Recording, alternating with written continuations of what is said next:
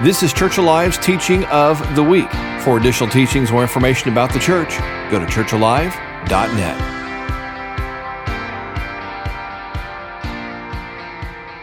So, y'all, would you please stand and honor Regina as she comes up to preach the word today?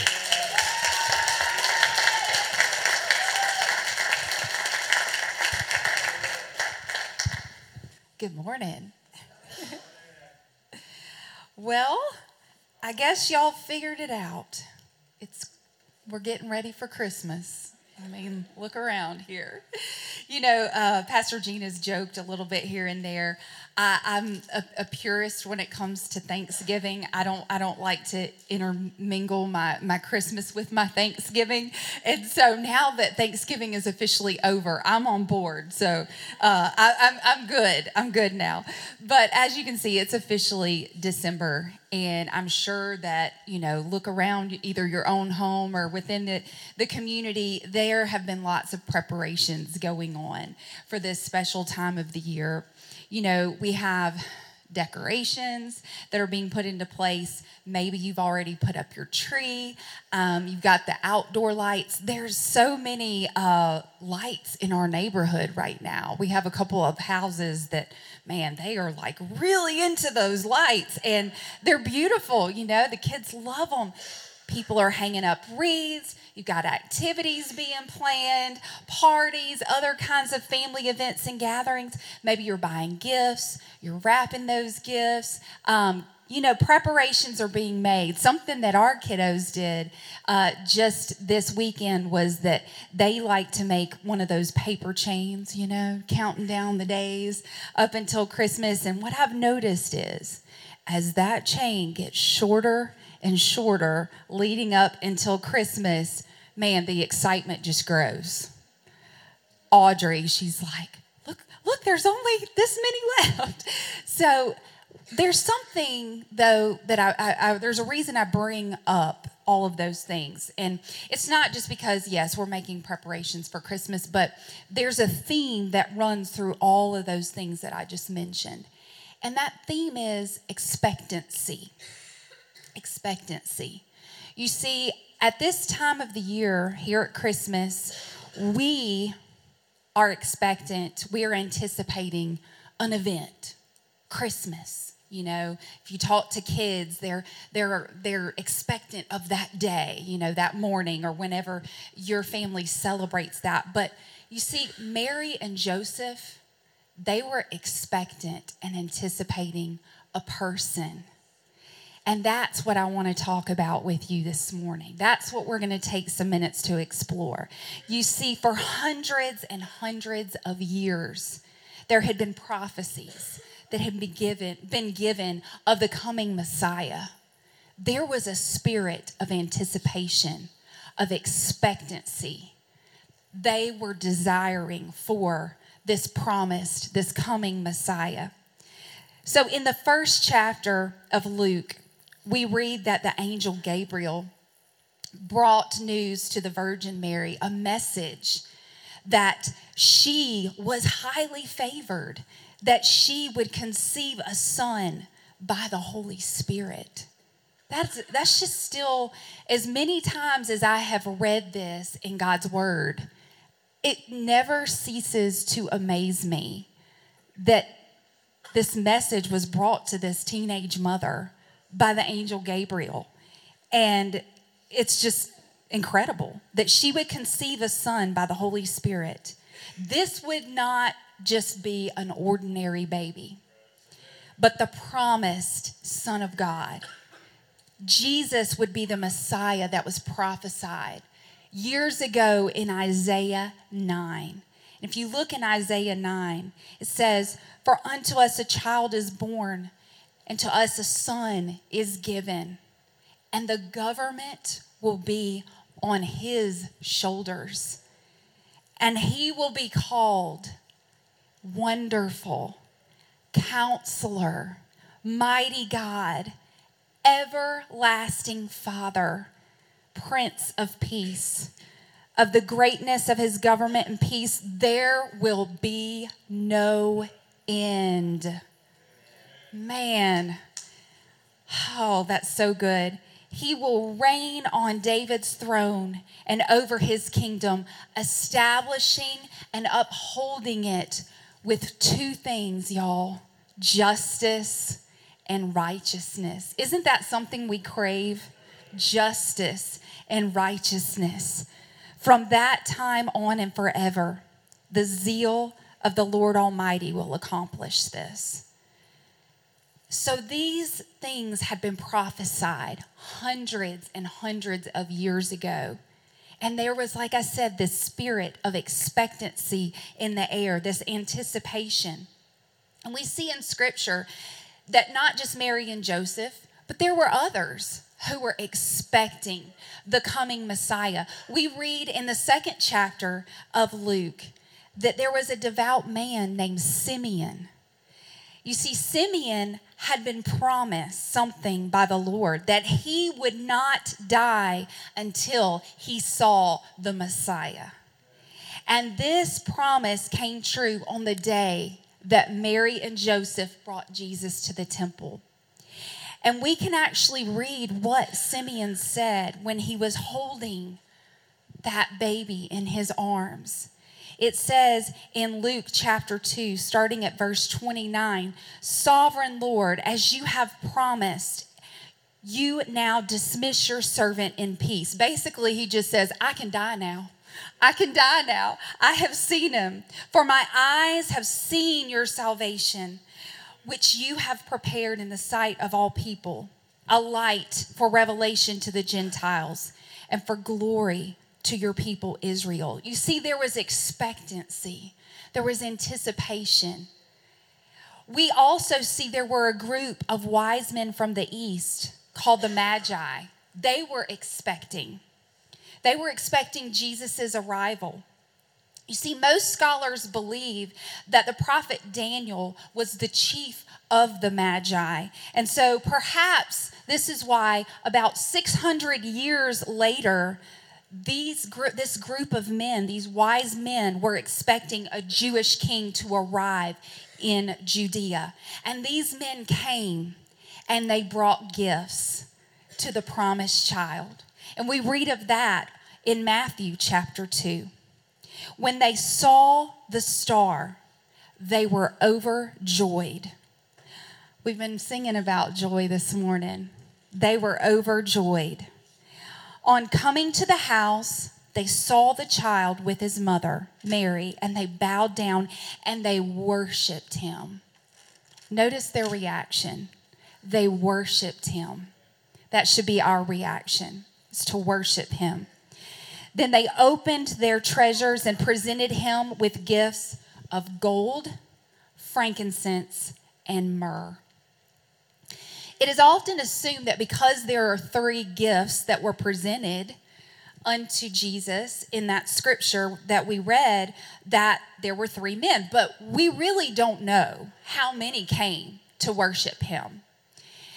But the number doesn't matter. What matters is, is they were expectant, they were anticipating, and that reaction that they worshiped. They worshiped him. So when we study God's word, it's really important for us to realize that there is nothing put in his word by accident. Nothing.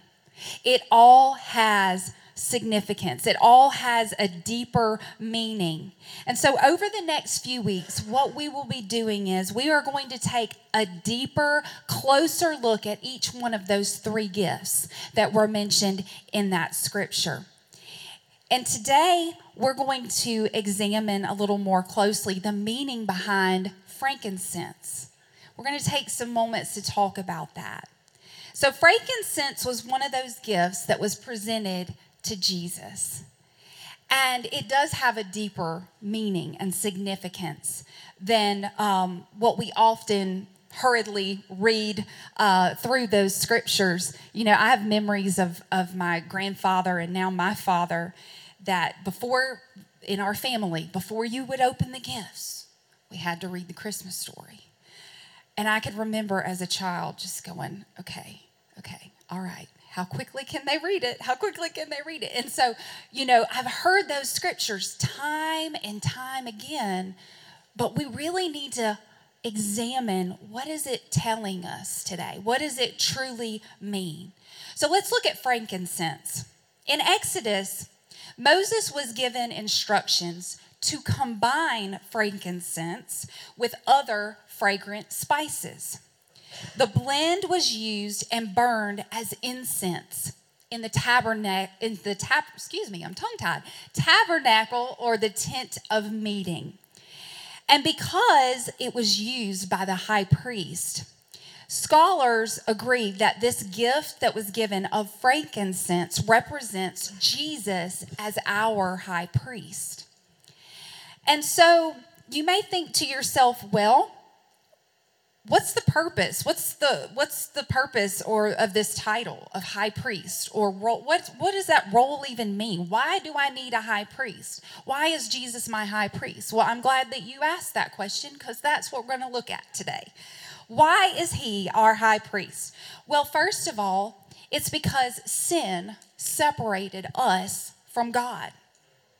It did. You know, before sin entered the world, if we could just rewind back to Genesis for a moment, Adam and Eve had the closest fellowship with God. The word says that they walked with him in the cool of the day. You know, it was an amazing close relationship. And that is what God desired to have with us. But we know that sin entered the world through the disobedience of Adam and Eve. And so we have this sinfulness of man that is still with us today. And we know that the sinfulness of man cannot dwell with the holiness of God. God is holy. He is absolutely holy. What does that mean? Well, He's perfect. He's pure. He is without flaw. He has been set apart. Y'all, there is no one like Him. No one in heaven or in earth like our God. He is holy. But you see, we are sinful. Man is sinful. It says in Romans 3 23 that all have sinned and fall short of the glory of God. We all have a sin problem. And it's nothing that we can handle on our own. We needed a high priest. And so when sin entered the world, it led to our physical and our spiritual death. And we still see that progression going on today. You see, God hates sin because sin ruined that close relationship that He so desired with us. It ruined it. Sin separates. It separates. And He does not want us separated from Him. So we needed a remedy. We desperately needed a remedy. And so, therefore, Jesus Christ closed the gap for us. He closed the gap for us. Praise be unto God that He did that for us.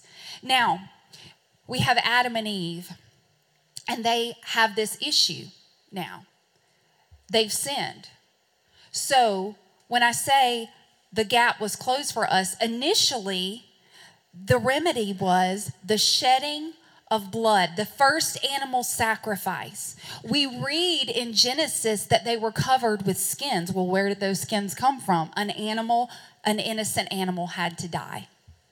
And so that blood was shed, and God covered Adam and Eve with those animal skins. And y'all, there's this churchy word that we, we often say, but I really want us to understand what it means atonement was made for Adam and Eve in that moment. Atonement means to make amends for a wrong. There was sin that had taken place, there was a wrong that had occurred. And so God stepped in, provided that sacrifice, and covered them. He covered them. And he turned, in essence, it was a way to turn away the wrath that he had towards sin. Because as we said, God hates sin. So he had to take care of that.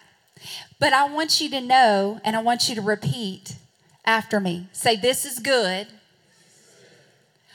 but something better is coming. Say it again. Say, This is good, but something better is coming. See, it's that expectancy. We got to have it, that anticipation. You see, it says in Hebrews chapter 5, it says this Every high priest is selected from among the people and is appointed to represent the people in matters related to God, to offer gifts and sacrifices for sins. So, what is that role of a high priest? What does a high priest do? It says it right there that he offers gifts and he sacrifices for the sins of the people. Okay? So, fast forward from Genesis on into Exodus. Now we're in the time of Moses. We have Moses leading the children of Israel, leads them out of Egypt they're in the wilderness and some things weren't going quite right. If you if you've read any of Exodus, things were not going quite right. Well, Moses, we know, many of you've seen the movie The 10 Commandments. He goes up on Mount Sinai and he receives the 10 Commandments. But while he was up there, he also receives the details for the tabernacle or the tent of meeting was very, very detailed, everything that he received. But he also received a vision, uh, basically instructions of the role of the high priest. This was the start of the Levitical priesthood. Okay? So we had that animal sacrifice for Adam and Eve. Now, fast forward, and we're going to have the Levitical priesthood. And the first Levitical high priest was, do y'all know? Who was appointed? It's trivia time. Anybody remember? Moses? No, it was Aaron. It was Aaron, okay? So Aaron was set in place as that high priest.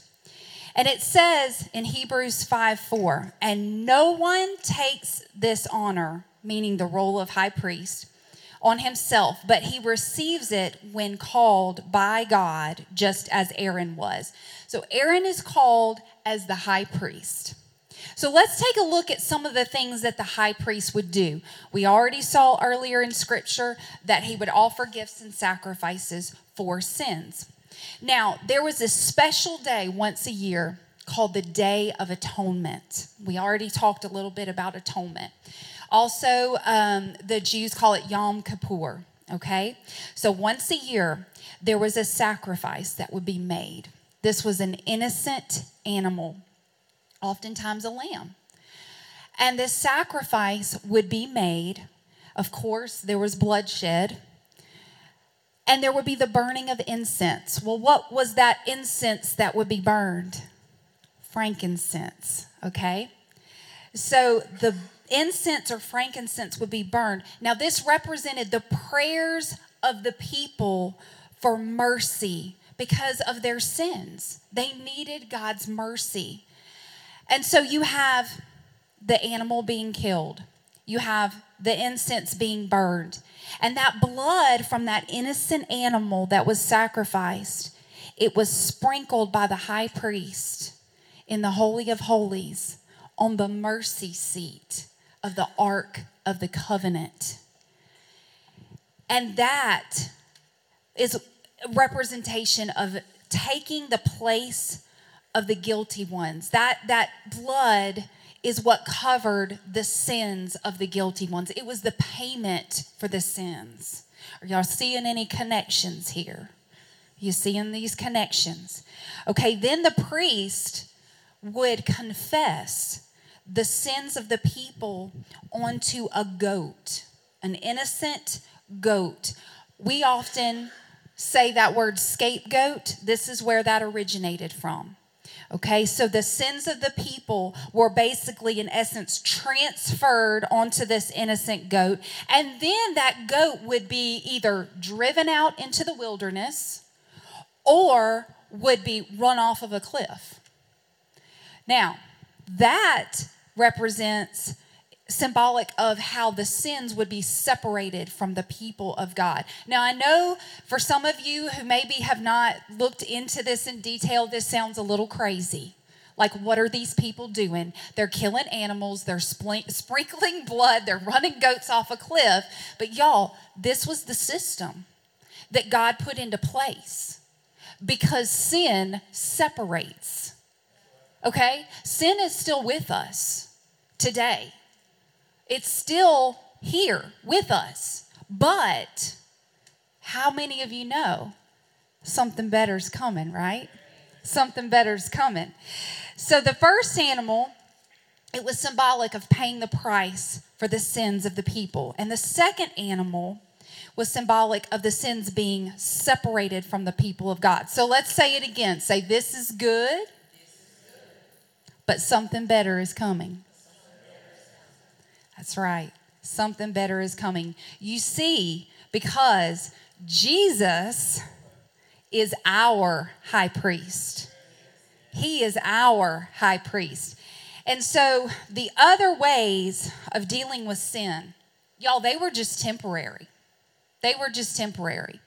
Those things, the, the killing of the animal for Adam and Eve, and the Levitical priesthood started with Aaron those were only a foreshadowing of what was later to come. It says in Hebrews 2:17, "For this reason he had to be made like them, fully human in every way, in order that he might become a merciful and faithful high priest in service to God." And that he, Jesus Christ, might make atonement for the sins of the people. Everybody say, This is what we've been waiting for. yes, because Jesus is our high priest. You see, he is a high priest that is merciful. He is a high priest that is faithful. And He has the mercy and compassion that we needed. The mercy and compassion of God was extended when He sent Jesus for us. He, Jesus Christ, is the greatest gift. There is no gift that you could receive greater than Jesus, your high priest. You see, because he left heaven and he came to earth, he was born as a human, he died as a sacrifice for us. He paid the price. He restored the relationship between us and God. He addressed that separation that sin caused. He made atonement. He provided that reconciliation that we needed between us and God. You see, it says in Hebrews 4 14 and 15, therefore, since we have a great high priest who has ascended into heaven, Jesus, the Son of God, let us hold firmly to the faith we possess. For we do not have a high priest who is unable to empathize with our weaknesses, but we have one who has been tempted in every way, just as we were, yet he did not sin. He was the perfect one. The perfect one. Jesus Christ your high priest, he's full of compassion. You know, whatever you're walking through right now, I know that this is a joyful time of the year for many, but for others, it's painful. And I want you to know that Jesus Christ, your high priest, he understands. He understands what you're walking through. He can fully relate because he walked this earth as a human. You know, his life was not an easy life. He left heaven and came to earth for you. He went through trials, he went through temptations, he went through betrayal. It was not an easy life. He can sympathize with your struggles, with your pain. He is a high priest full of compassion. Jesus Christ, your high priest, also, he settled the sin problem. It's taken care of. It is absolutely taken care of. Because you see, he is the best. He is the best. He was the best high priest and is the best high priest. Jesus not only offered sacrifices as our high priest, but he also became the perfect sacrifice. And there isn't a need for more atonement. You see, when they sacrificed those animals, they had to be sacrificed year after year after year. But not so with the perfect sacrifice, Jesus. He completed it all. The work is finished, it is done, it is paid in full. His atonement was perfect. There is no longer separation between you and God. You see, some people have a wrong perception of God. They think He's angry at them. They think that He's just standing watching over them, like waiting for you to just mess up. That's not our God. Let me help you out. That's not our God. We serve a God of love. We serve a God of love. He's not angry with you. He's not angry with you. He loves you. He loves you desperately. And He wants a relationship with you. And in 2 Peter 3 9, it says that he's patient with you, not wanting anyone to perish, but everyone to come to repentance. If you don't have a relationship with him, I want you to know all you have to do is accept his gift. He's waiting on you with open arms of love. He wants you. He chose you. He wants that close fellowship with you. What better time of the year to make things right, to accept the gift of salvation? And if you haven't accepted this gift of salvation that was provided for you by the death and resurrection of Jesus Christ, then I invite you to accept this gift today. All that you have to do is acknowledge that sin has separated you from God, that Jesus Christ provided the payment for your sins, and that Jesus wants to be in close relationship with you. So if you'll bow your heads, let's pray this prayer. Dear Lord Jesus, I have a sin problem. But you paid the price. I thank you, Lord, for the gift of salvation. I thank you that you came to earth, that you grew as a man, and that you died for me. I accept you as Lord of my life. I turn away from my sin and I accept you as Savior. Reign in my heart today. I choose to live for you. In Jesus' name, amen. Thank you again for listening to Church Alive's teaching of the week. We invite you to join us for the Sunday morning worship service every Sunday at 10 a.m. or learn more at churchalive.net.